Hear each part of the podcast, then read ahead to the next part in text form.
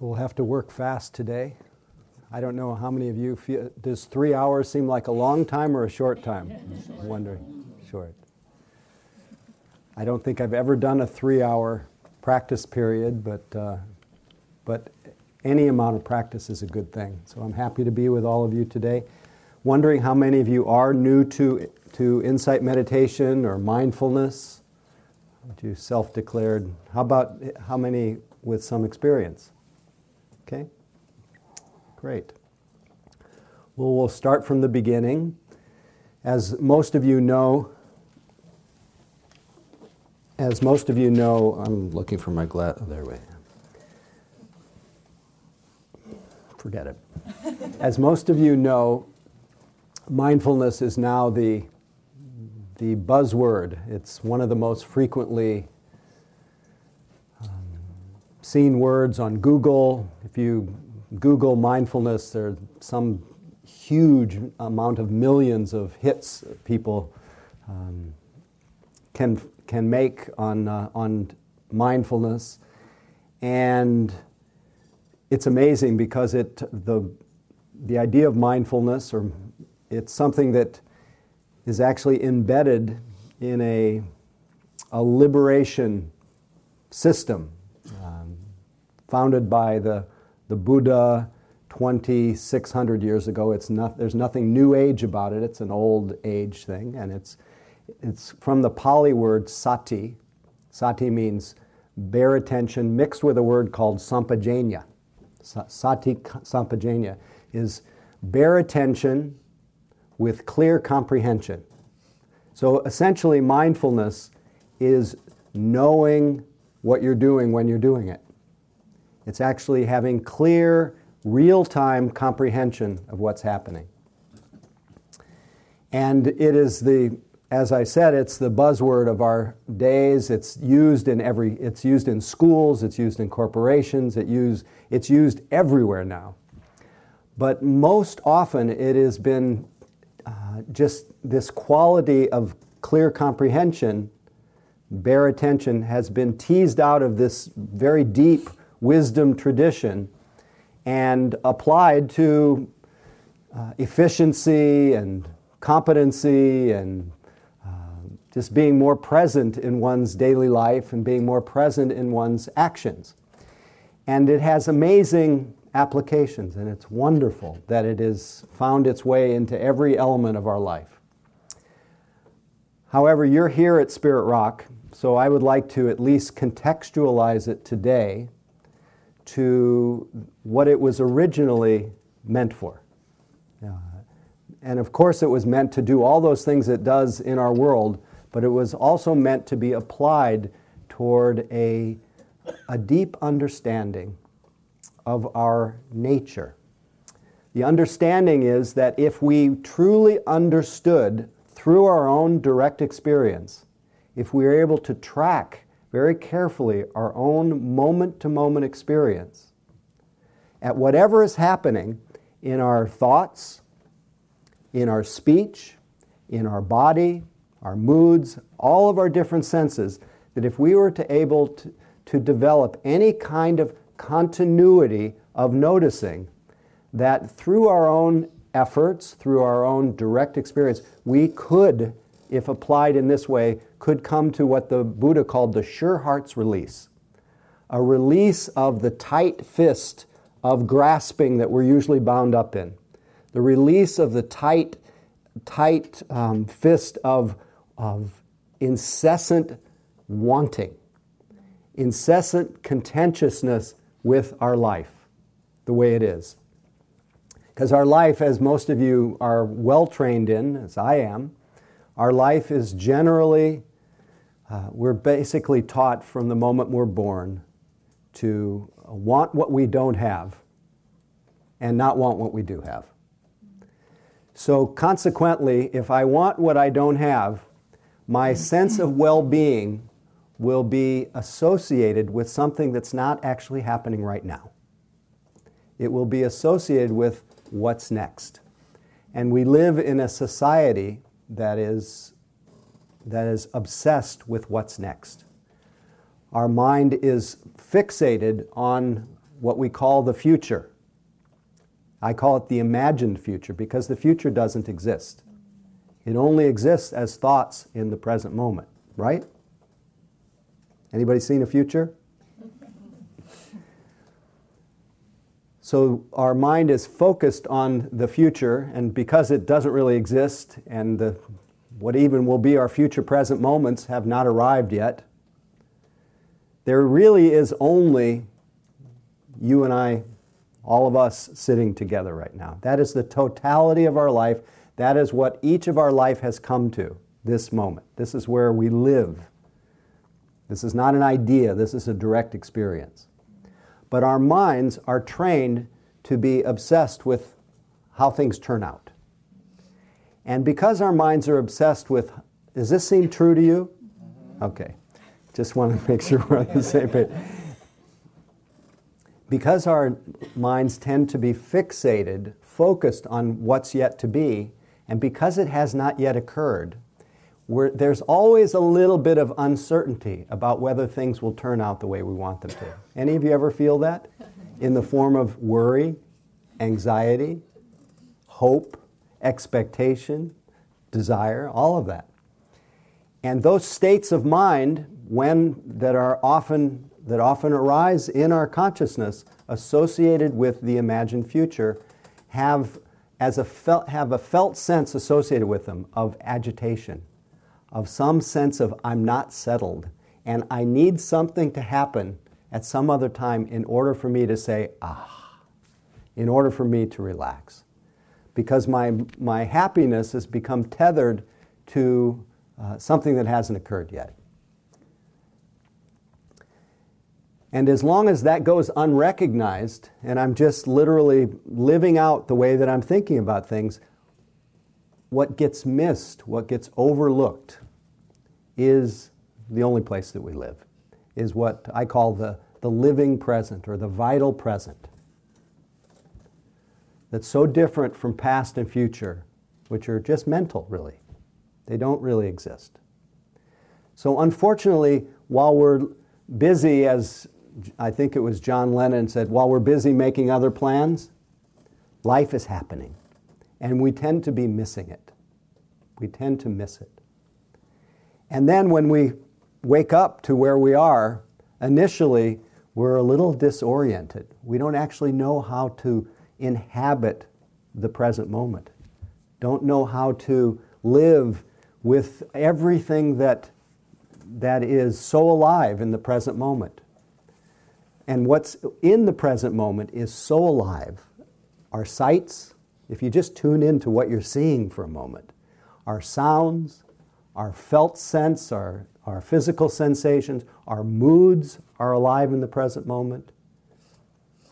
Our breath, our field of sensations, it is so alive and so juicy that at first we, we just don't know what to do with that much life because we've been used to diminishing our, our vital energy by being lost.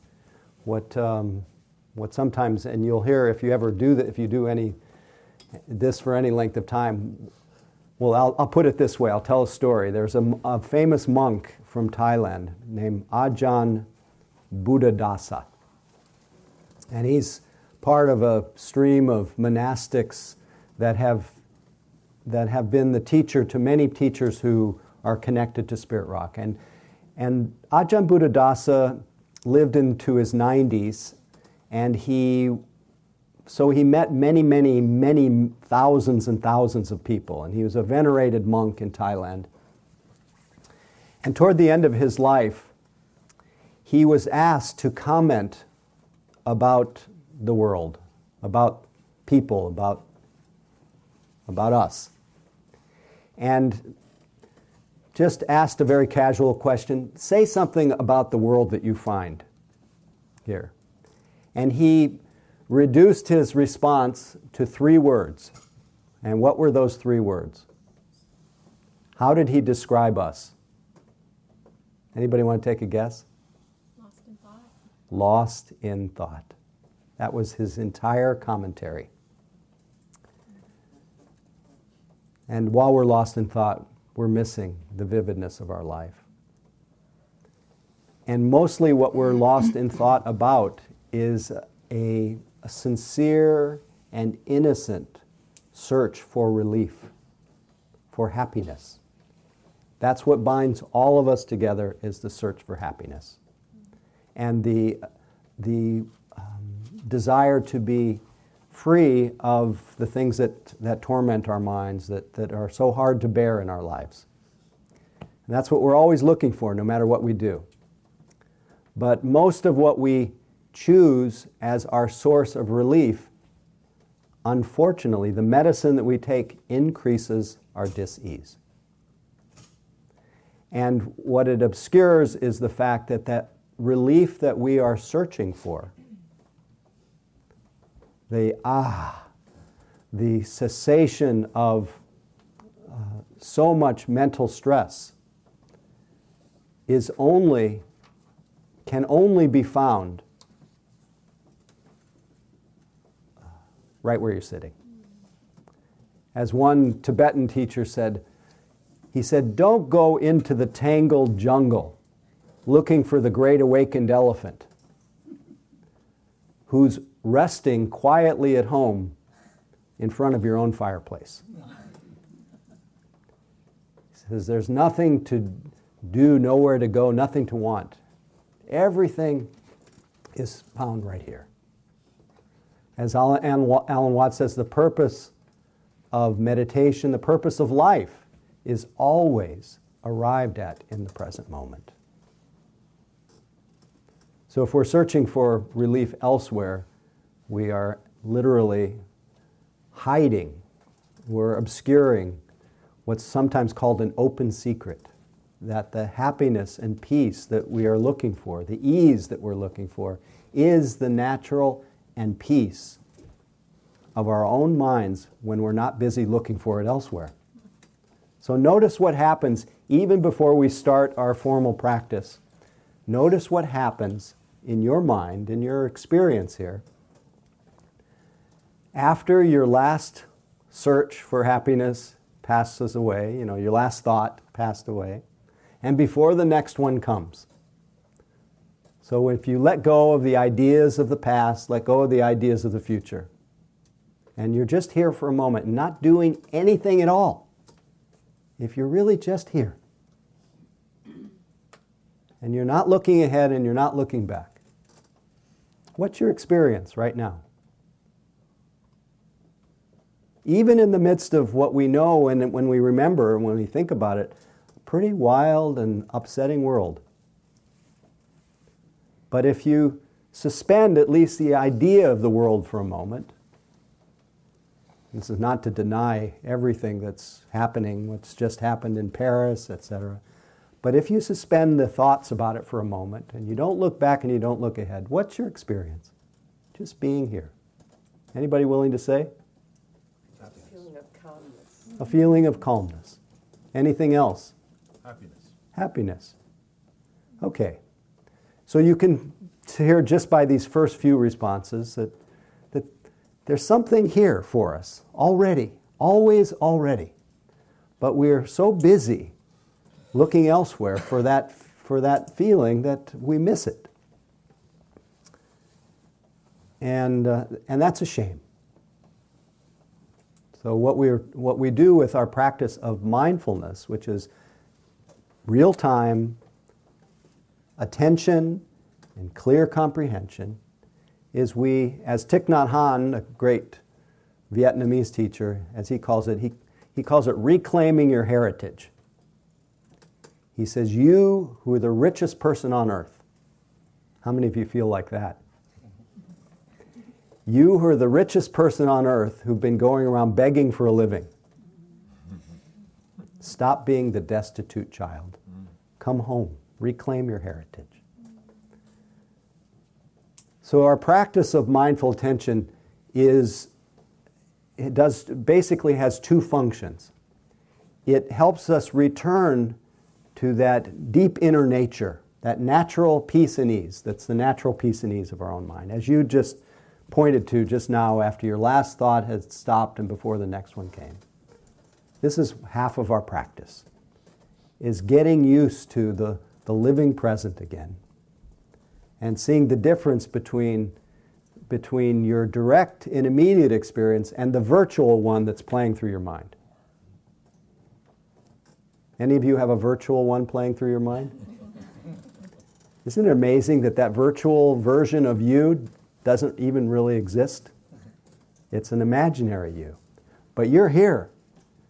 So unique, so precious, so awe inspiring, so unexplainable, the fact that we're even here. But that immediate, direct experience of yourself is, is uh, often taken as not enough or ignored. And what then plays through our mind is the, ver- the thought about myself I'm not enough. Uh, something's wrong. Something's wrong with me. I can't be happy now. Everybody else is happy. We compare, we judge, all that. And it basically obscures the simple reality of the present moment, where you are, if you don't consult your memory, you're fine. Any evidence to the contrary on real, in real time? What's the evidence for you're not fine if you don't look back and you don't look ahead? So, this is half of our practice. The other half of our practice, as the Buddha recommended, is to see, is to learn the, the various experiences that we have moment to moment, to learn how to accommodate them. So that means to learn to accommodate the whole world of sensation, because that's what you find here. You find sensation, you find breath, you find moods, you find thoughts and images, you find everything right here. Learn how to recognize them. Learn how to navigate your feelings. Now, we are, as you all know, I think you're all probably experts at thinking about your feelings, aren't you? But you're not so good at feeling them. Just feeling them like weather like energy moving, just like the wonderful little rainstorm early this morning. We have the same internal weather. It rolls through, and we experience it as a felt sense. But often, what we're caught in is a narrative about that weather. And we often become, in our thoughts about our feelings, disembodied, don't feel things very well. So, the half of our practice is learning how to navigate feeling, being in a body. And what is understood to be deeply healing is to uh, feel our body, to feel our breath, and to be aware. To put our mind in our body and our body in our mind. Bringing these two together, attention to our body. So it's that same mindfulness that's being used in corporations but it's being applied to awakening. It's being applied to a deep awakening, a deep healing. And what you'll notice, whether, you know, I don't want to talk about it too long, but you'll notice is when your attention comes together with your body and you stay there a little while, you will experience uh, a calm, a calmness that happens, a smoothness, an easing of tension, uh, uh, letting go of stresses You'll experience a deeper sense of focus, a deeper sense of clarity. Mind gets very bright. And that leads to the second part of, of the second part, which is as we become more familiar with the flow of our experience, our sensations, our moods, our thoughts, sight, sound, smells, tastes, everything, we because oh, this attention with clear comprehension has embedded in it, you know, what we're aware of in a continuous way. What, it, what our consciousness has embedded in it is intelligence, is wisdom. We start to understand how things work. And we start to see for ourselves that there are some common laws that are operating in the way our minds and bodies work. We start to see some common characteristics to every single experience that we have in our life. And the more we see those common characteristics, bet you bet you're wondering what does he mean by common characteristic? What is true about every experience that we have? When you see that, I'll give you a little sneak preview right now. Well, maybe somebody else will give me a sneak preview. What is one of the common characteristics of every experience that you ever have in your life? Permanent. It passes. It passes. We've got lots of veterans here. Why? Exactly. But it does, it's not rocket science, but we tend to fall into a very common misperception. We try to find something that is lasting in things that change. We try to find that great experience. We try to buy that thing that we think will make us happy. We try to have that person that will stay forever. Even that is subject to change. And because we tend to fall into the misperception that taking that which is impermanent to be permanent, we, um, we then hold on tight to things. We don't, we don't live in harmony with our life. And we can intellectually adopt a view yeah, everything in life changes. Anything, anyone here who was born, I don't know if you've read Wiley's dictionary. Wiley's dictionary definition of birth, the leading cause of death. Nothing can remind us more of impermanence than this definition. We can know this intellectually, but do we live that way? Do we live with a light touch? Do we live with a deep appreciation of these precious moments that we have? That we have not lost what we will lose right now. We're actually here. And to take advantage of the preciousness of our life. And, but then at the same time, as the, I don't know if you know the great poet William Blake, he says, He, I'll, we can do it he or she, but it's all of us. I'll do it in the way he wrote it. He who binds to himself a joy does the winged life destroy. But he who kisses the joy as it flies lives in eternity sunrise. So, can we learn how to be in harmony with change? To enjoy what's here and l- learn how to let go? Because if you don't let go, what happens? As one of my teachers says, you get rope burn. so, the function of mindfulness is to develop wisdom to see the common characteristics of life. And I won't get into the other common characteristics, but they're all, they're all based on this fact of impermanence and change. But it's also a feature of mindfulness this attention with clear comprehension. It is a feature of mindfulness that when mindfulness is, ple- is present, when we're actually paying attention to something, that holding on cannot coexist with that. Fighting reality cannot coexist with a moment of paying attention. In that moment of paying attention, there are three things that are absent.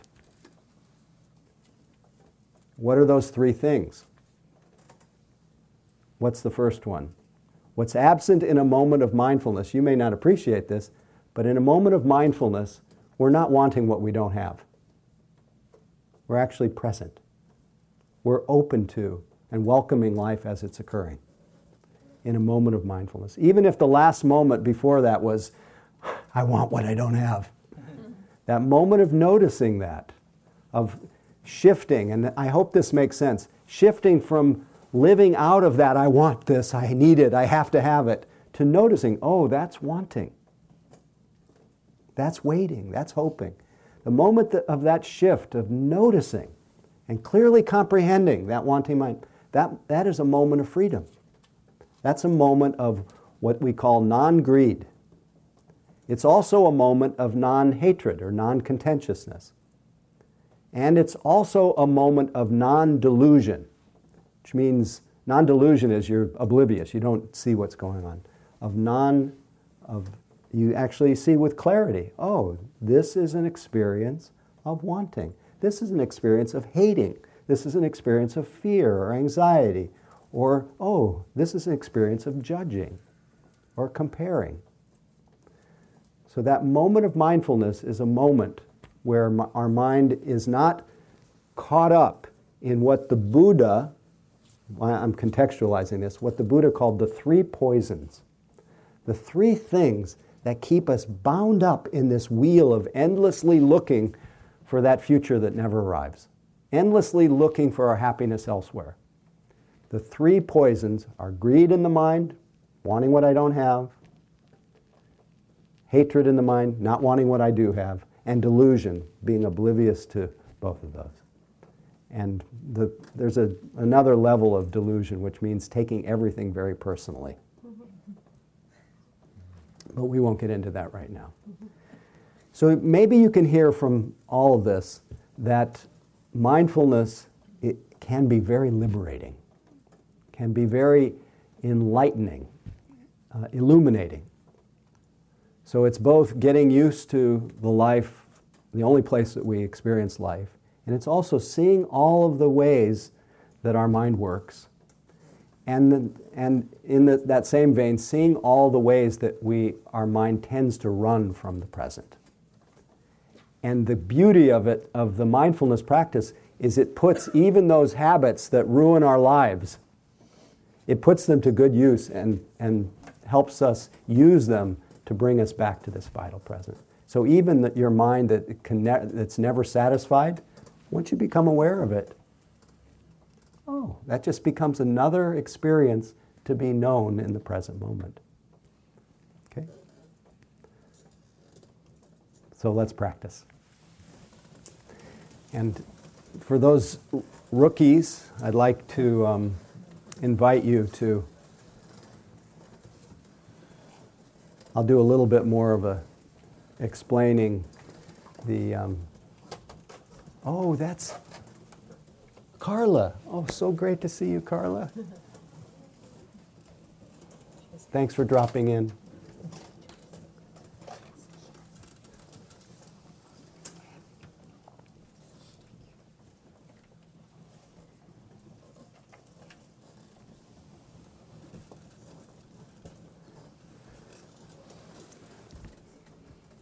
So the last the last thing I'll say before we actually practice is the in a very famous teaching of the Buddha called the Sati, the Mahasatipatthana Sutra, uh, which is another way of saying the teaching on the four foundations of mindfulness. It's within that teaching that the Buddha suggested that we practice in this way. And in that teaching, he said there are basically four domains that we want to practice. First one is, um, and perhaps the most important of all of the so called foundations of mindfulness, the one that is the most essential to, to, for a person to experience a heart's release, to experience an easing of, of suffering an ending of our confusion. The first one is mindfulness directed to the body. Second one is mindfulness of what are called feeling tones, called Vedana. The third one is mindfulness of mind, the state of the mind. And fourth one is mindfulness of these laws of nature. Uh, mindfulness called mindfulness of the Dharma. So it's more the mindfulness of, um, of those things that we begin to understand by paying attention to our body and mind. We, and just to give you a little sneak preview of that, the things that we understand that get in the way of happiness and the qualities of mind that enhance our ability to be happy. And then some other laws of nature as they become clear to us. That's called the fourth foundation of mindfulness. So we've got mindfulness of the body, mindfulness of feeling, mindfulness of mind, and mindfulness of the Dharma. We will focus primarily on mindfulness of the body because that is the doorway. So, the first thing we will do is we will find a posture that is both upright yet relaxed. And as you can see, I'm rocking from side to side. And I find it very helpful to rock from side to side or front to back until I find a center point where I can then rest most effortlessly and easily in a posture that can remain relatively still.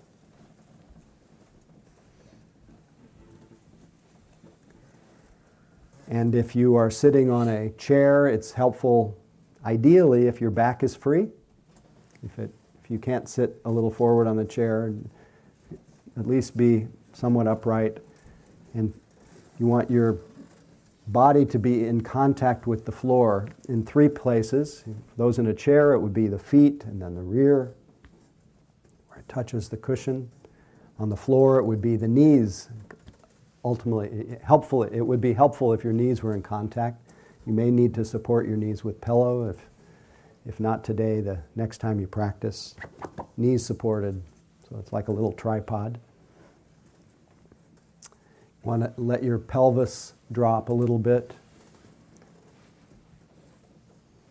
It may feel as though it's a slight arch in your spine, but you want it to be relaxed. You don't want it, you don't want any strain. You also don't want to just be aware in front of you. You also want to be aware of what in yoga they call your back body. So you want to have that sense of a, of a 360 degree sensitivity.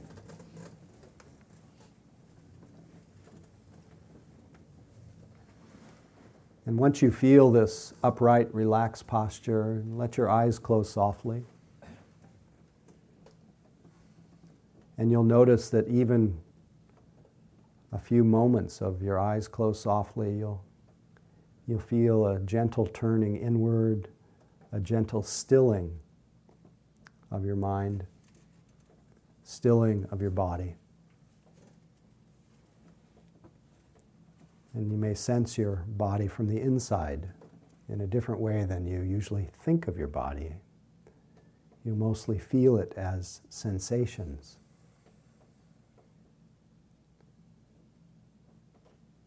And just to give it a little bit more focus, can be helpful to start with the feeling of your rear end contacting the cushion or chair.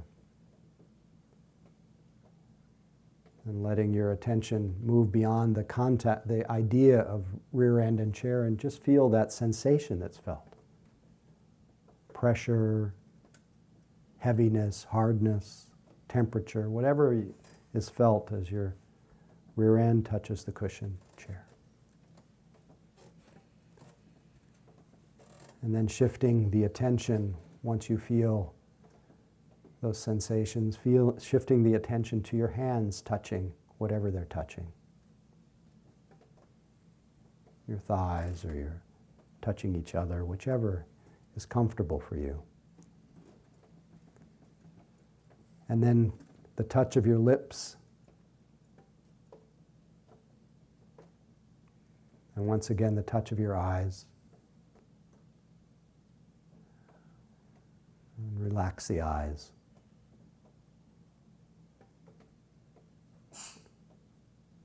And then as you navigate these different points of sensation, you may again sense the felt experience of your whole body sitting. The points of sensation that gives the, give a sense of the whole body. You'll feel it as vibration or aliveness, pulsing. And you'll feel a gentle stillness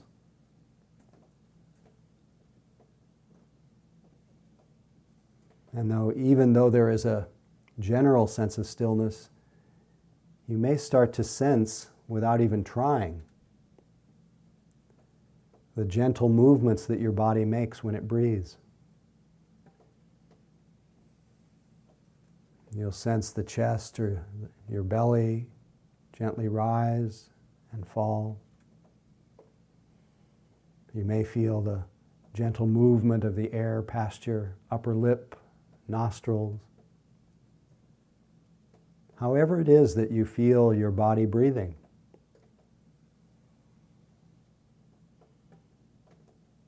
Might be helpful to know that your body breathes all by itself, even when you're not paying attention to it. So don't worry about your breath stopping.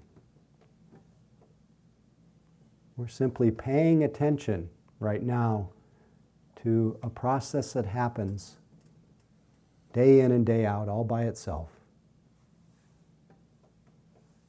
And we're now, as a support for anchoring our attention in our body, we're simply going to connect with the feeling of our body breathing.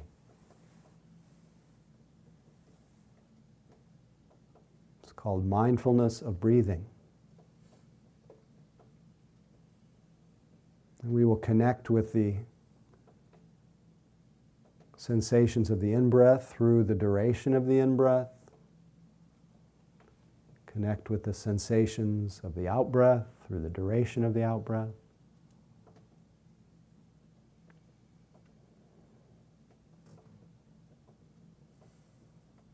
We're just going to notice and feel our breathing without trying to alter it in any way. Just noticing and feeling that it's happening.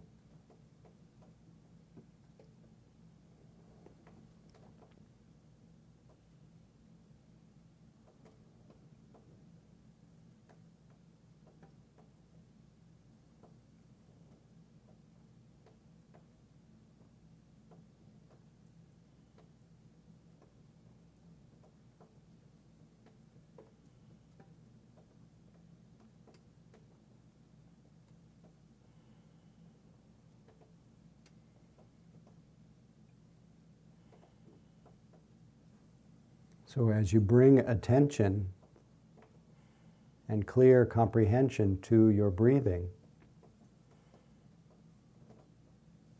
sometimes the breath will alter a little bit just because you're attending to it, but as much as possible, let it breathe itself. And notice how some breaths will be short, some will be long some choppy, some smooth, some deep, some shallow. Your job is simply to know and feel how it is in this moment. Knowing that you're breathing in, knowing that you're breathing out. That's all. It's not a breathing exercise, it's a knowing exercise.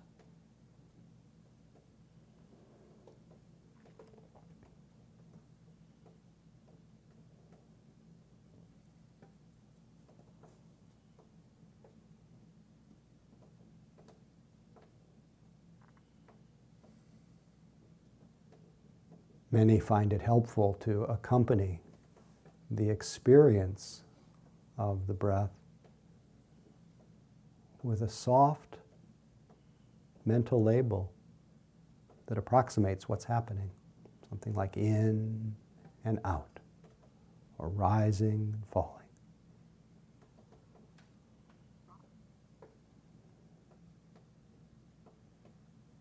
And if you're using this what's called a tool of mental labeling. Should just be 5% of the experience, like a transparent whisper. 95% of your sensitivity on the feeling of the breath.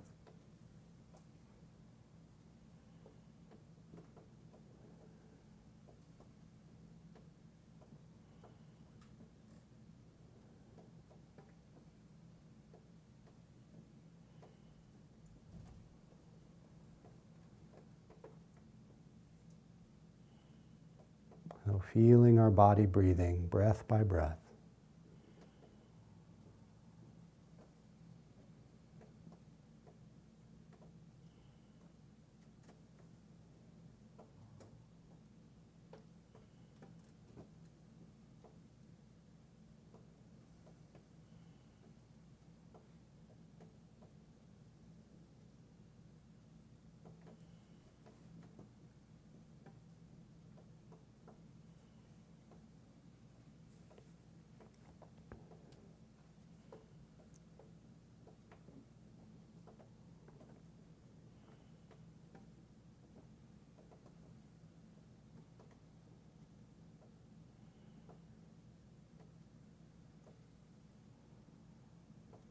Let yourself settle in to this breath, to this moment.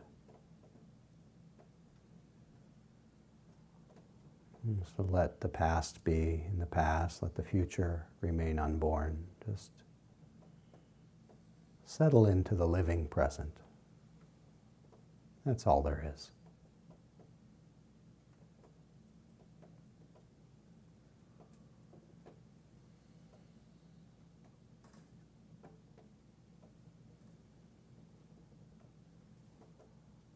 With a soft mind, but alert with a gentle attention, yet precise. Intimately feeling the texture of this one half breath, or this one breath, just this breath, just this moment.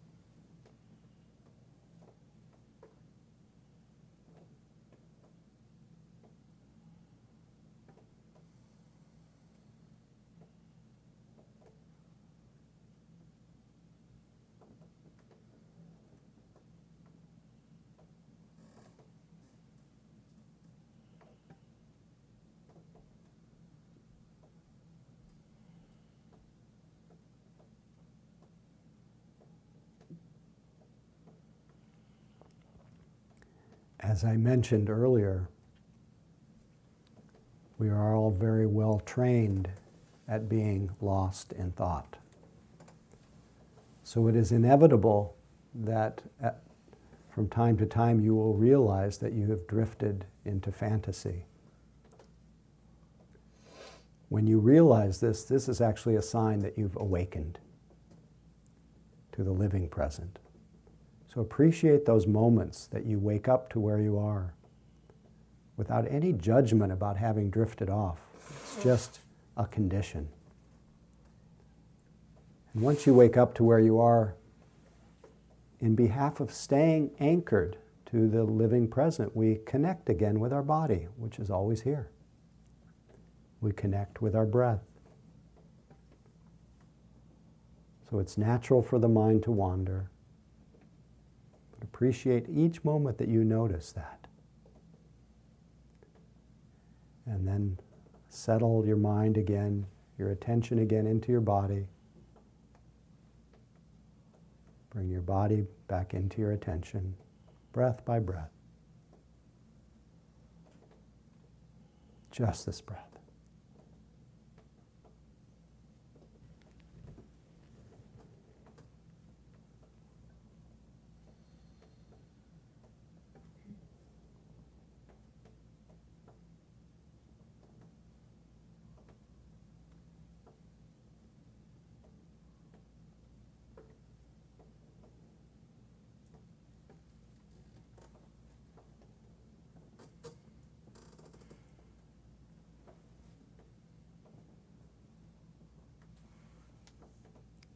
If you find that you're straining or struggling or starting to fall into a state of dullness, feel free to mindfully, with full attention, refresh yourself.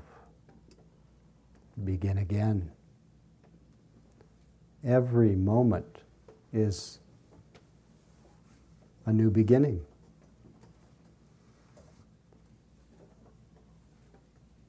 Can always begin again.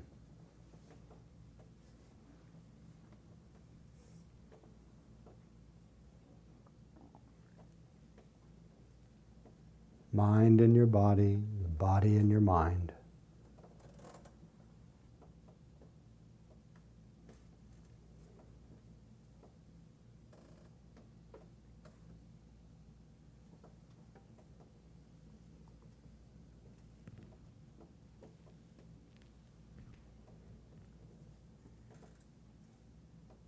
Five more minutes.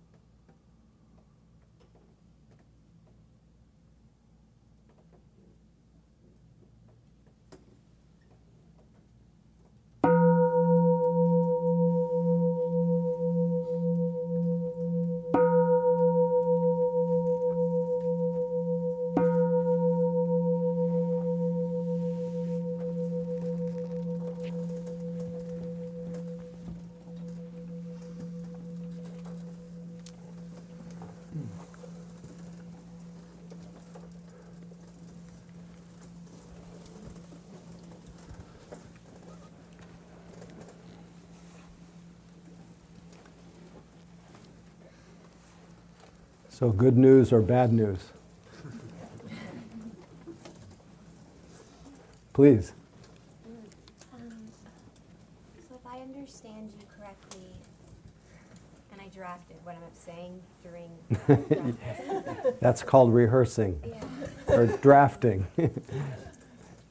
my my uh, my ability to witness and almost be entertained by the journey of my mind during that is a step towards being more mindful. Just being able to witness as it's going through all of it. If there's if the if if whatever your mind is doing, your thinking mind is doing, if that is clearly comprehended, that you know your mind is thinking about this or thinking about that, and you generally know the process that's occurring, whether it's planning, whether it's judging or comparing or analyzing or or drafting or rehearsing that every single moment of noticing that that's actually happening, clearly comprehending that it's happening, that's mindfulness.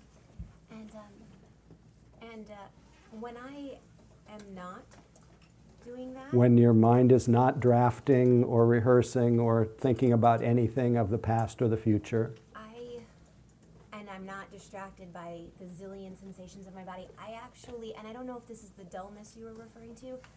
I find that I fall asleep. And I know that I'm awakened when I Yeah. notice that I was falling asleep, but I, I don't understand Yes. what, what's going on. So when she says that when she's not distracted by the million things that may be happening, she drifts off into uh, sleep, but then then is called to attention when you wake up. Right.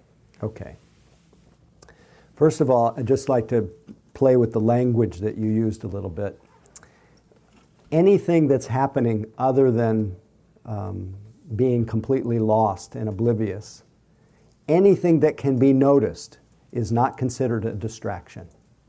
Everything that can be noticed in real time, clearly comprehended, is considered an, uh, I call it equal opportunity mindfulness. It's an object of mindfulness. So, all those many thousands of things, if you're noticing them, that usually means if you're actually noticing them in real time, that means you're mindful.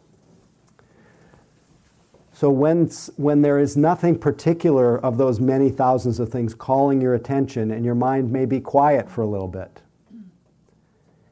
and there's not the obvious and usual stimulation that's usually waking us up in some way, we, t- we can very easily drift off into uh, variations of sleep. Sometimes it's called hypnagogic states, in between sleep and wakefulness, a little dreamy, or we literally can fall out, you know, fall asleep. And when we are, when our mind falls asleep, there's absolutely nothing you can do until that moment that you recognize it, and you wake up. And at that moment that you wake up, when you not most when you actually wake up literally from falling asleep, and that you recognize that you have been asleep, you know that there's mindfulness of it as well. At that moment, your intelligence says, ideally in the course of your practice, uh, I was very peaceful and calm, but I wasn't very aware. And because there, was, there wasn't a lot of awareness, there wasn't a lot of energy, but there was a lot of peace and calm, I, I drifted off. So you you actually begin to see for yourself, and this may not seem interesting to you at this point, but in order for there to be any kind of um, strength of mindfulness, there has to be a balance of energy and tranquility. When, and the first thing that happens when we practice, our eyes are closed, not a lot of stimulation. Our brain says, hmm, this is a lot like nighttime.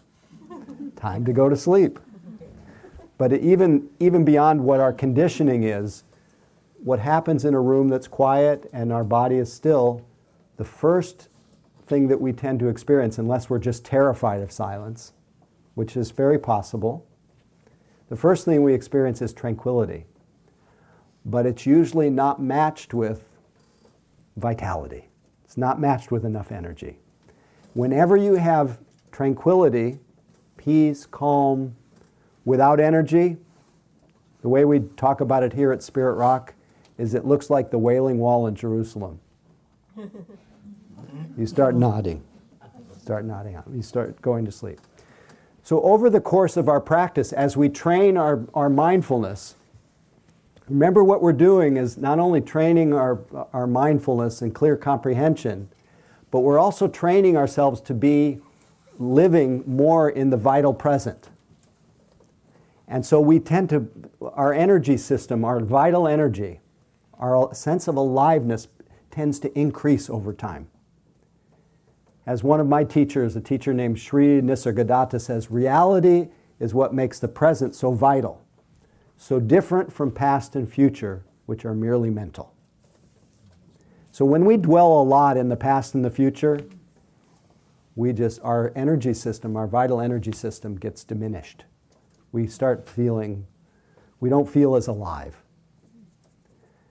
So the more we, the more we live in that vital present, the more our our energy system, I don't know how to put it in other words, it, it begins to come alive again. And we recover. When our mind is, when we're more immediate, we're not spending so much time in past and future. Our mind and body come together. There's a healing, there's a calming, there's a relaxing, and it, it tends to, we recover. And most of us come to our meditation practice, because we've lived so much in virtual time, virtual reality, we tend to be a little bit diminished. Not to mention just taking on all the stresses of the day. All the sights, the sounds, the smells, the tastes, everything we have to deal with, the people, the situations. We're by and large exhausted.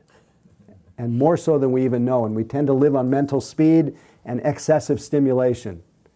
You know, that's. Uh, I usually read on most retreats this editorialist named Amy Krouse Rosenthal, where is in, she had an editorial back in the 1990s, Ancient History, called Sweet Nothing, where it starts by saying, um, uh, How are you doing? Or, you know, how, how are you doing? And the answer is, I'm busy.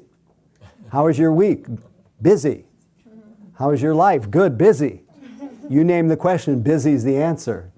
She says, I know we're terribly busy doing terribly important things, but I think most more often than not, this is the most knee jerk response, the simplest knee jerk response. He says, Have people always been this busy? Did cavemen think they were busy too? I've got 10 caves to draw on. Can I meet you by the fire next week? And her contention is it's the advent of coffee bars. and the and coffee's luscious byproduct, which is productivity. Ah, the joy of doing, of crossing off. And so we're living like gerbils, high not just on caffeine, but caffeine's byproduct of productivity. Ah, the joy of doing, accomplishing, crossing off. And then she goes on to say, as kids, our stock answer to every question, you know, what'd you do at school today? What's new? Nothing. she said, I'm starting to think that, like like youth, the word nothing is wasted on the young. and we need to reintroduce it in our grown up vernacular. So, this busy and our identification with being so busy, with being, instead of human beings, human doings, we have exhausted ourselves. And we've, we've, we've stopped knowing how to really inhabit our lives and be nourished by the, by the living present. As maybe you even sense it already in the moments when you're not looking back and you're not looking ahead, like we did earlier. There's a, we start to wake up a little bit. Do you, do you sense what I'm talking about or no?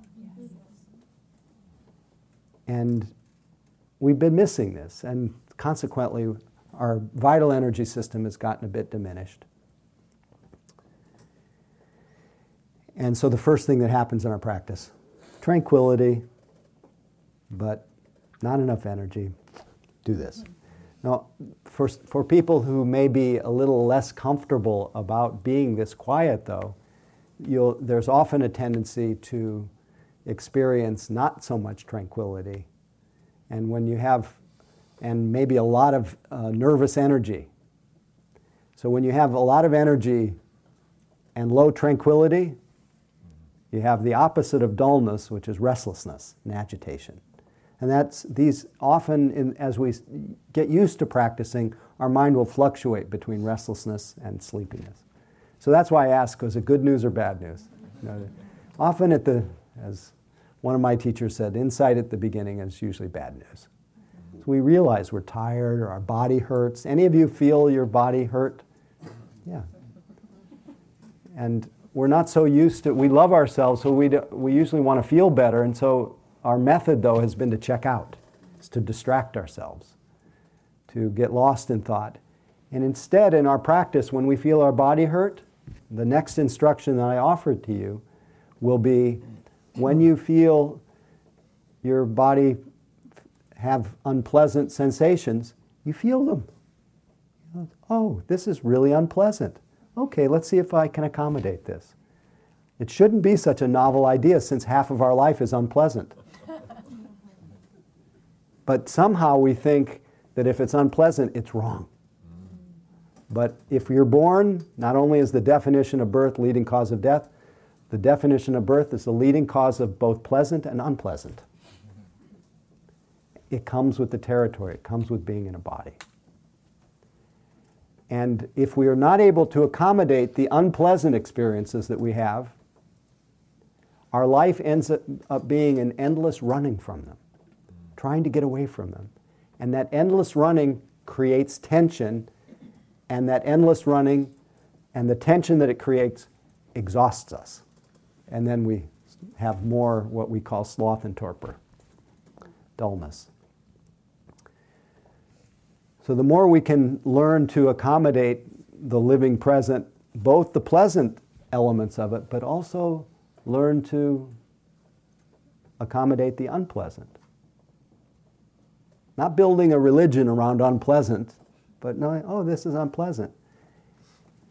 The unpleasant things that we open to, believe it or not, this may be a little bit of a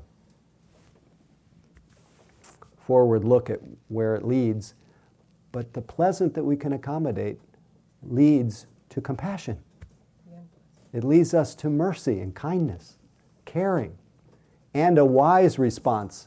If our body needs some kind of care, we may realize if we're opening to it, oh, I have not been sleeping enough, or I haven't been eating well, or I haven't been drinking enough, or I have not been, I've not stretched enough. Or we can, our wisdom can then operate on it. But if we're busy running from our unpleasant, hard to have a wise response, hard to have a loving response, even though the tendency to check out is, is the one that we were taught. And it, is, it does come out of love for ourselves. All of our endless desire to distract ourselves, it's trying to bring relief. It just doesn't. It just makes us worse. This makes us more unhappy. So the whole teachings are just helping us wake up to the way things are and learn how to wisely and lovingly respond to our life instead of continually taking, as I said earlier, taking medicine for ourselves that causes more disease. So, so the first thing is tra- tranquility, or both, um, both dullness and restlessness. Anybody else notice anything in that first sitting? Any other comments about what you notice besides sleepiness? Anybody notice your mind wander here and there? Oh, please. Well, I just have a question. better to do it in silence, or could you have music playing? This particular practice is best done in silence because what you're attempting to do is use your own mind and body as your um, as your as your manure, as your fertilizer, as your um, gateway to understanding and awakening. So it's not just about calming your body and mind. It's not just about having a nice experience. It's about learning.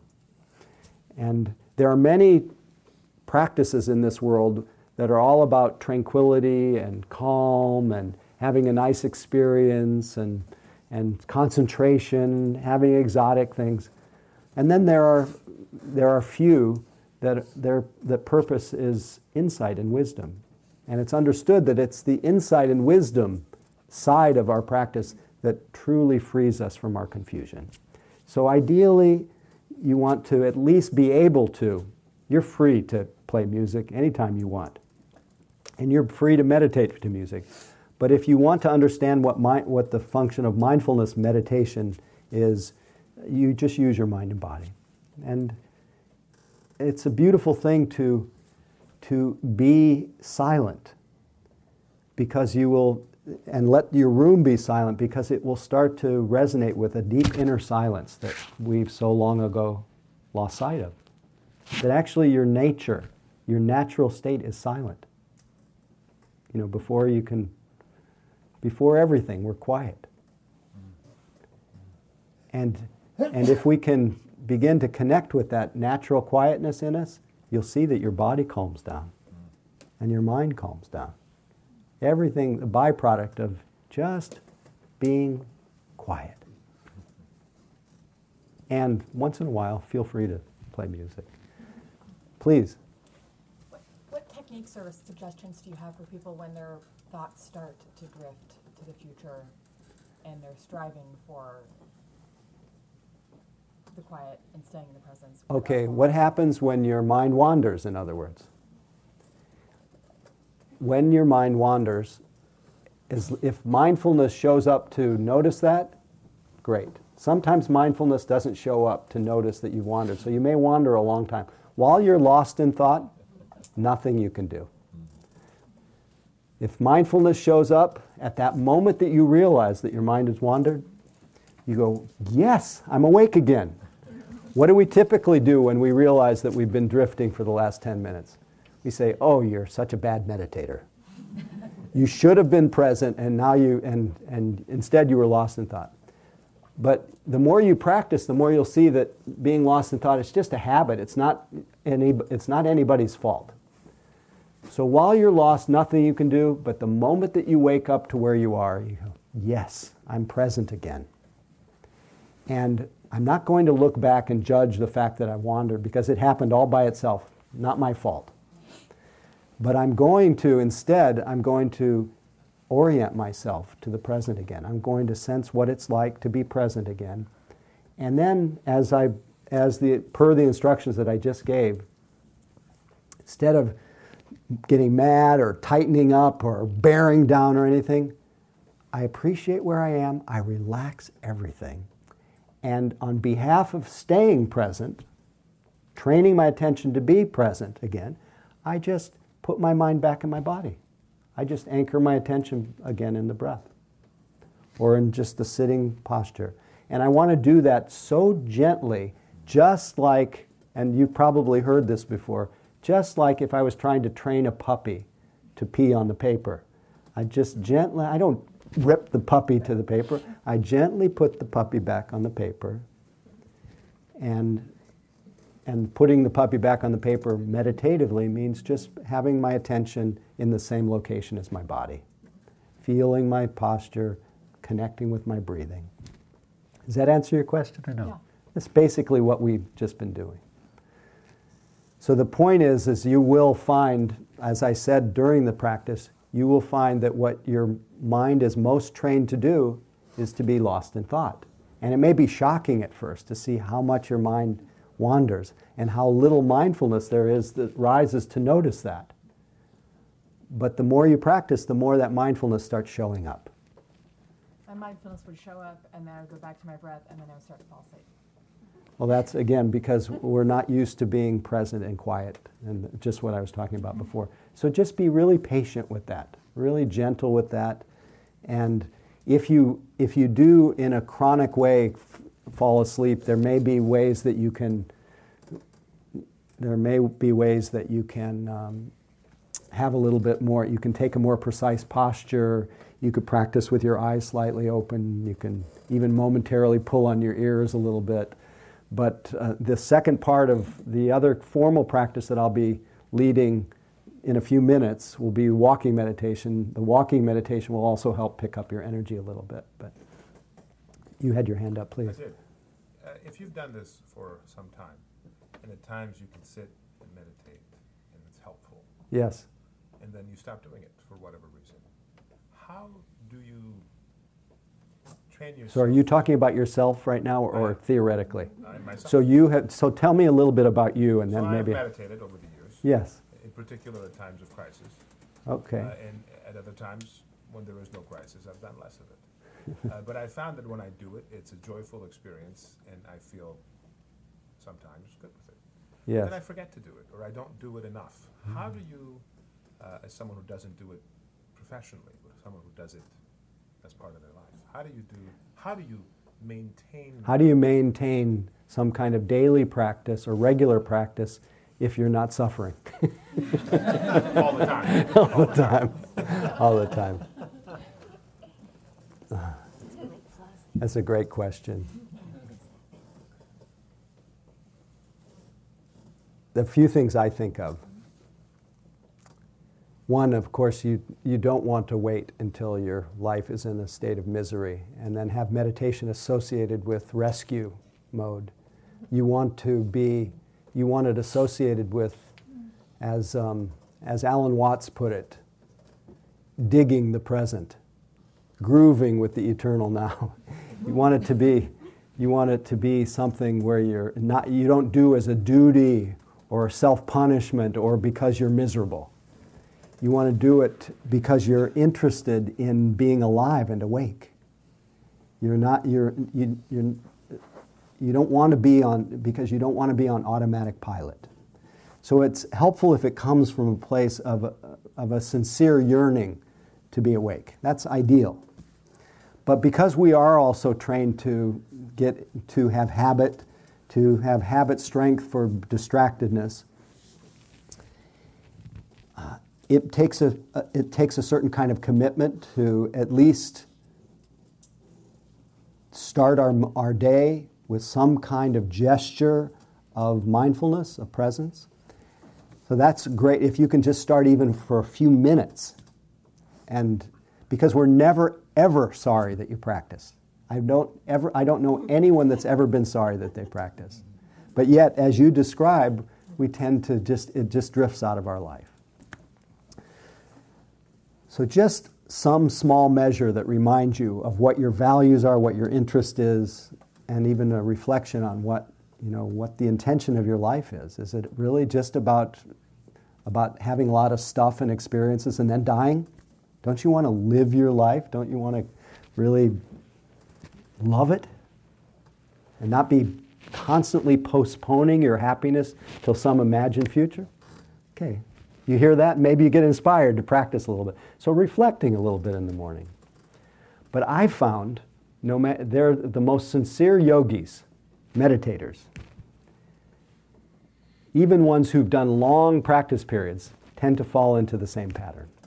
So you're not alone. And what I found is those people that keep the fire burning are those people who practice with other people. Nobody does this alone, completely. and I don't know how many of you have been exposed to the teachings, but the, the Buddha, the teachings are always, any kind of practice period like this is usually begun with a, a ritual called um, taking refuge. And there are traditional ways of viewing this, but I want, I'd like to describe it in the most immediate sense of what it means. And it's, this ritual is called taking refuge, and it's going to the Buddha for refuge, going to the Dharma for refuge, going to the Sangha for refuge. What is the Buddha?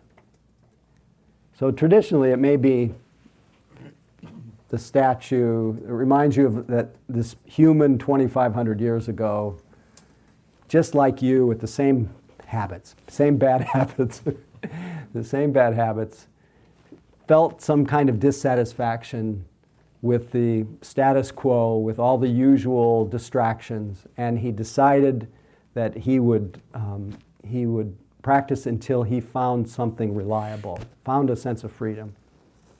So he practiced for six years very intensely, and then he woke up and then spent the last 45 years of his life just sharing everything that he learned and in real time and describing his, the state of his mind. So we can draw inspiration from a human being who can wake up. But that's not what Buddha means in real time. Buddha means I go to the Buddha for refuge means I go to that in me that is wake, is awake. I go to the wakefulness that lives in me, which is another way of saying I go to this capacity in me to notice what's happening in real time. So, everyone here right now, stop being aware. Stop being awake right now. What happens? You'll see that even prior to your identity, you're awake. It's, it's your natural state. Does this make sense, this language? You are naturally aware and awake. This is what you want to remind yourself of every day. This is what you want to nourish, what you want to exploit, is the fact that you are aware as your natural state. And you want to, you want to stay close to this. Because you can see, as people described earlier, when you are close to this wakefulness, everything that's happening is very workable, and you find, you, you find yourself a lot more present, a lot more peaceful, a lot happier. Our happiness usually is born of that imagined version of ourselves that we're lost in, that imagined past or future. Whenever we wake up to where we are, where's the problem on present evidence? Where is the whole drama of our life in this present moment when we're sitting here? Not here. What's here is you are awake. And we're all together. And it's kind of mysterious and wonderful all at the same time. So I go to the Buddha for refuge. I go to this wakefulness. That's the first one. The second is I go to the Dharma. Dharma traditionally is I go to the, what the Buddha learned, the teachings, the, the laws of nature. I study them. I use them as a, as a test to see is that really true in my, in my life? And I use these teachings and I put them to good use. But Dharma means nature, it means truth. So, in the most immediate sense, it's whatever's happening in real time. Whether I like it or not, that's, it's the truth. What are you experiencing right now? Maybe have to go to the bathroom? Waiting for me to finish talking? Tired? Excited? Present? That's the Dharma. Whatever it is that's happening in any moment, at any one of the different senses, that's the Dharma. That's, I, want, I want to commit my life, at least for this time or as much as I can. I want to go to the Buddha, I want to go to the Dharma. And the third one, this is not a, just a throwaway. Third one is I go to the Sangha for refuge. I go to the company of those who remind me to remember the Buddha and the Dharma. And again, to Buddha and Dharma are not Buddhist. Buddha just means awake, and Dharma just means whatever you're experiencing. And Sangha is just community, it means community associated with truth, with, for the purpose of awakening to the way things are. So you don't have to be a Buddhist to, to do this ritual. I go to the Buddha, I go to the Dharma. So I say this because Sangha is not, it, it, it's keeping good company is really, as the Buddha was asked by his cousin Ananda, he says, Isn't it true that half of the awakening life is keeping good company? The Buddha said, No, it's not true. It's the whole of the awakening life. So take advantage of, of living in what we call Dharma Mecca here. Mm-hmm. There are so many opportunities to practice with other people. But we, are, we also live in the most individualistic, egoistic culture in the history of the world. And it's because of our individualistic tendencies that we're so disembodied, so out of touch with our feelings, because we're just off in that view of reality that we're somehow apart from the flow of life. We're the wave that's gotten separated from the ocean. And we forgot that we're, we need each other. We're all connected to everything. So part of our, so it's just good to remember the, the community. Is, doesn't mean you have to join. It means just keep good company. People that remind you to practice. That's all. Please. You know, I, this is new for me, and every day is new. But one thing I find, every, every few days, I find myself bargaining with myself. Like, I know I, I want to sit, get up and sit, and I go, well, I could do this lying in bed. It's so nice and toasty. I mean, does everybody go So you that? notice yourself bargaining, I saying, just yeah. like bargaining, like, oh, I'll Yeah. just listen to a relaxation tape. or, you Yes. know, I don't wanna, I just, you know, I, I just sort of, s- so it, I just don't know, you know, I, that's my, you know, the resistance in me, I think. Yeah, so part of as uh, as this day goes on, even though we don't have a lot of time together, and I'll just give you a little sneak preview of what you will learn how to navigate. All the instructions in meditation are a description of what you'll notice anyway. It's not about you need to do this, you need to do that.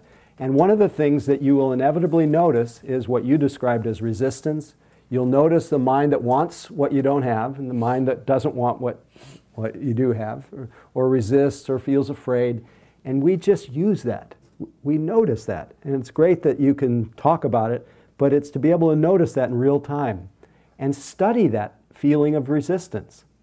Go, wow, isn't that interesting? Just completely unbidden, without even asking, this thought came, came to my mind. You know, it's time to sit. Ah, rather listen to a tape. Oh, isn't that interesting? The bargaining mind bargaining or the, or the resistance. I mean, I feel that. I notice what that's like. Meanwhile, I'm actually training mindful attention by noticing that. And if I notice something, once mindful attention lights on something, anything, you'll see that whatever that experience is, what did we say was the common characteristic of all experience? Impermanence. That feeling of resistance will come and it will go. And then there'll be the next moment, you're still in bed, the resistance has been noticed, it's arisen and it's faded away. Now there's this open space there. You're still aware and you're practicing. And then you might have the thought, oh, let me sit up a little straighter. Let me feel the, the sense of dignity of somebody who's a meditator. You know, just that it wants to be aware. And then before you know it, you're meditating. So you don't have to, resistance doesn't have to get in your way. It's just another thing to notice. Mm-hmm. Please, last one, and then we'll do some walking practice. Please. Um, so if you are to live in the present moment and the future doesn't exist in that moment, is, does this allow for, does this allow for, um, It's not on. yeah. Uh, dreaming about and scheduling and planning the future? No, you can't schedule or plan anymore. Just kidding. No, it's such a great question. So, what does that mean? If I'm living in the present, does that mean I can't plan or fantasize or remember? Everything, everything happens in the present moment, including planning. And the only difference between a meditator and a non meditator is a, a non meditator or somebody who's not mindful will tend to be lost in their plans will lose contact with the immediate present, not realize that all planning is happening right here. So, so the meditator will notice, yeah, I'm here and I'm planning. And then that's just another moment of mindfulness of planning. So it's all, if we don't plan, we don't, our life doesn't tend to work out in a way that, that uh, but if you're present, you're likely not only to be able to be mindful of your planning, but you will be also in touch with the quality of your of the quality of your mind and body as you plan. if we're oblivious, we may be planning with this kind of anxiety that says this plan has to make me happy. Any of you ever have that? kind of desperation. Now that makes us make really confused plans. But if on the other hand I notice the planning mind and I notice that I'm, do- I'm anxious, my attention will shift to the anxiety for a moment. I'll attend to it, I'll feel it, I'll start to calm down a little bit, and then I can go about planning without the expectation that it has to make me happy. I'm already happy. I don't have to postpone being happy. I found it right where I'm sitting. But it all happens right here planning, remembering, drafting, rehearsing, all that. It, everything happens here. That's, there is only the present. I mean, I'm not making this up. Please. The value of being able to, to, to go into this sort of space or, or this meditative. The b- value of going The into. of doing this practice, when you're practicing and you're having this awareness, Yes. between doing it several times in the day, I was just thinking of the resistance one feels like, okay, this is my moment, I have to get up in the morning and I've got to do it. If you, is there a sort of difference? Boy, that would be the worst thing I've got to do it. It's like, Or that I want to, but I mean, the difference of spending a, a, a one sort of longer time versus at various periods of the day on multiple times. I mean, is there a? is there a is there a, a advantage to long uh, uh, Yeah. one period long time a long period or many short ones? If I was going to err on either side, I would go short periods many times. However, it is because we are so habituated to busyness and, and uh, excessive um, restlessness and, and, and movement that learning how slowly how to sustain an experience of stillness to, uh, to have our mind really settle into our body where the, our nervous system can actually experience the healing and releasing effect of that somewhere in the span of your life, it's helpful to sustain it a little bit, to have longer periods.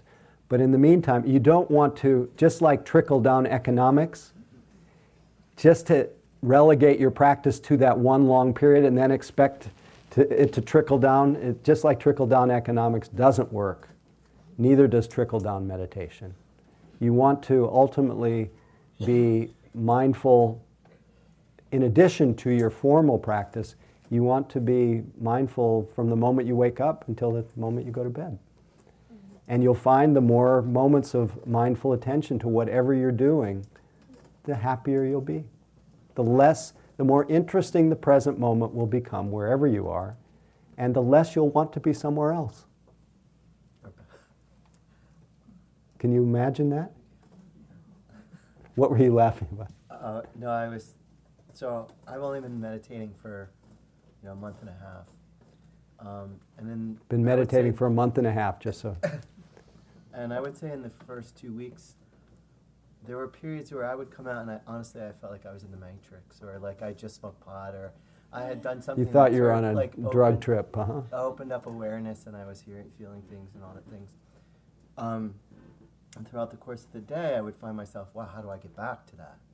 Right, so Ah. my day would go on. So it's it's almost as if I have the exact opposite experience, where it's like, where am I going to fit this time so I can get back to this state? And that Yes. state is becoming harder and harder. Yeah, to get and, to. and because your eye is on the future, it's not on the present. So, what you want to be able to do is notice that your mind is wanting to get back to something. And that state of mind is a state of craving. And craving causes suffering, it causes tension, it causes exhaustion. So, so that's not, it's not your fault, it's just a habit.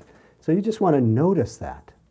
And I'm, I love that you're noticing it, but you also want to, you want to notice it and use it as a reminder that you're already sitting in front of your own fireplace, that you're already, you there's no place to get back to. So that, th- this is a, this may be a longer conversation. We really, I do want you to practice, but when you first begin to have that experience of immediacy, aliveness, it will seem, you'll get, it's like beginner's luck. You'll just have this great feeling. And the way the Buddha described that, he described it as a springboard to awakening, to have an experience that are so enlivening, so wonderful. But he also called them the corruptions of insight because the tendency of the mind is to carry them around like corpses and then be burdened by them and then spend all our time trying to get back somewhere.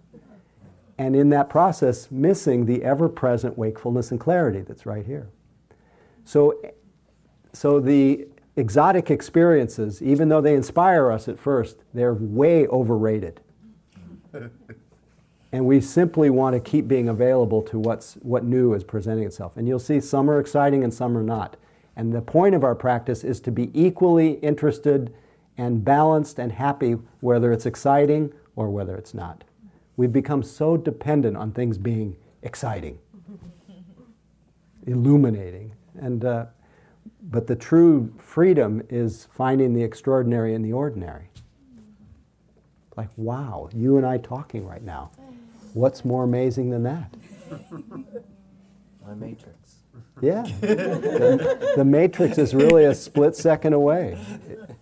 But you've been obscuring that by looking for some past experience. It's right here. Anyway, I think, I think you get the point. So now we are going to take our, our Buddha, our wakefulness, which remain no matter what posture you're in, Buddha still you still it follows you around no matter what you're doing. You're still awake. But instead of our formal sitting practice, we will do a formal walking practice. So it'll look something like this. You'll mindfully stand up, not unmindfully like I just did. You'll mindfully stand up, and you can see that my upper body retains the same meditative presence, still aware, but now I'm aware of the standing posture. So, in, some, in one way, awareness, attention has not changed at all. That's the Buddha. With me so far? So, don't just associate meditation with the sitting on your cushion. So, when you're walking down the street during the day, you can you have a portable Buddha. Mm-hmm. Just walking. Follows you nearer than your breath. Okay? So that don't you, you're never more than a split second away from that. It's just it's just a matter of attention.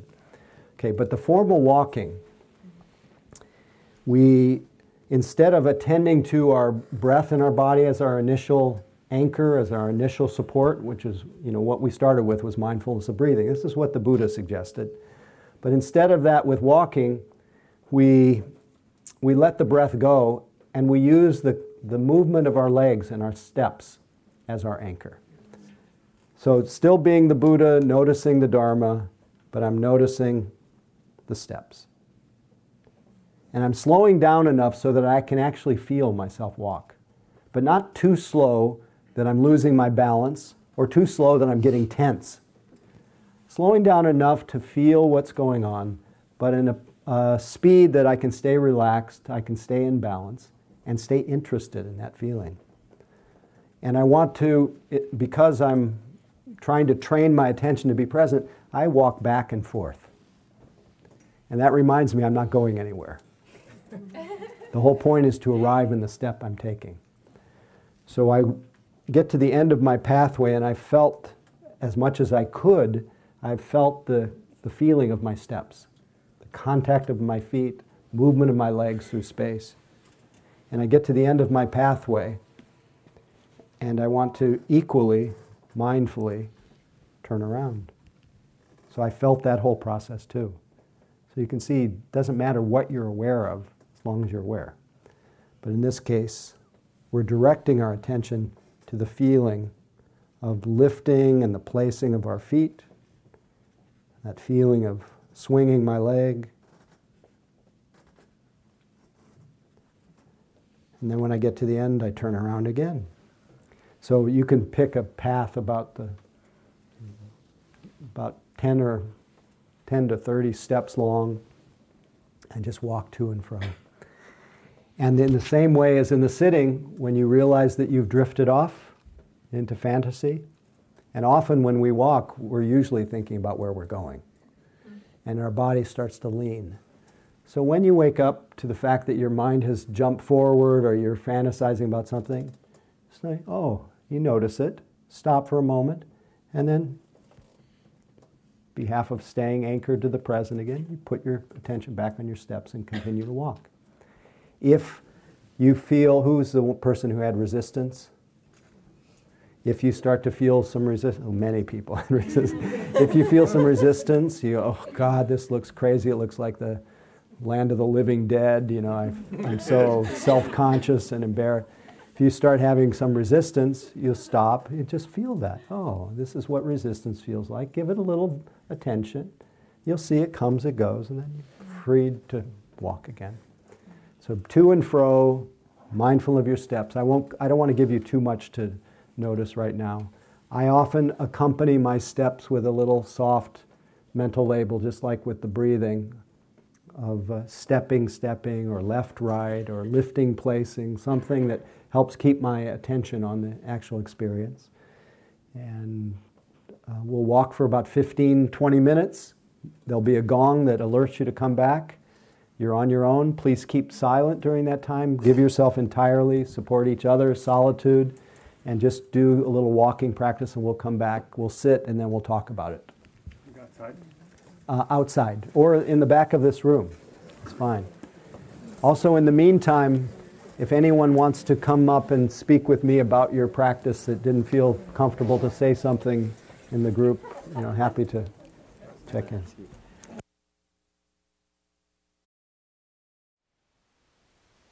Thank you for listening.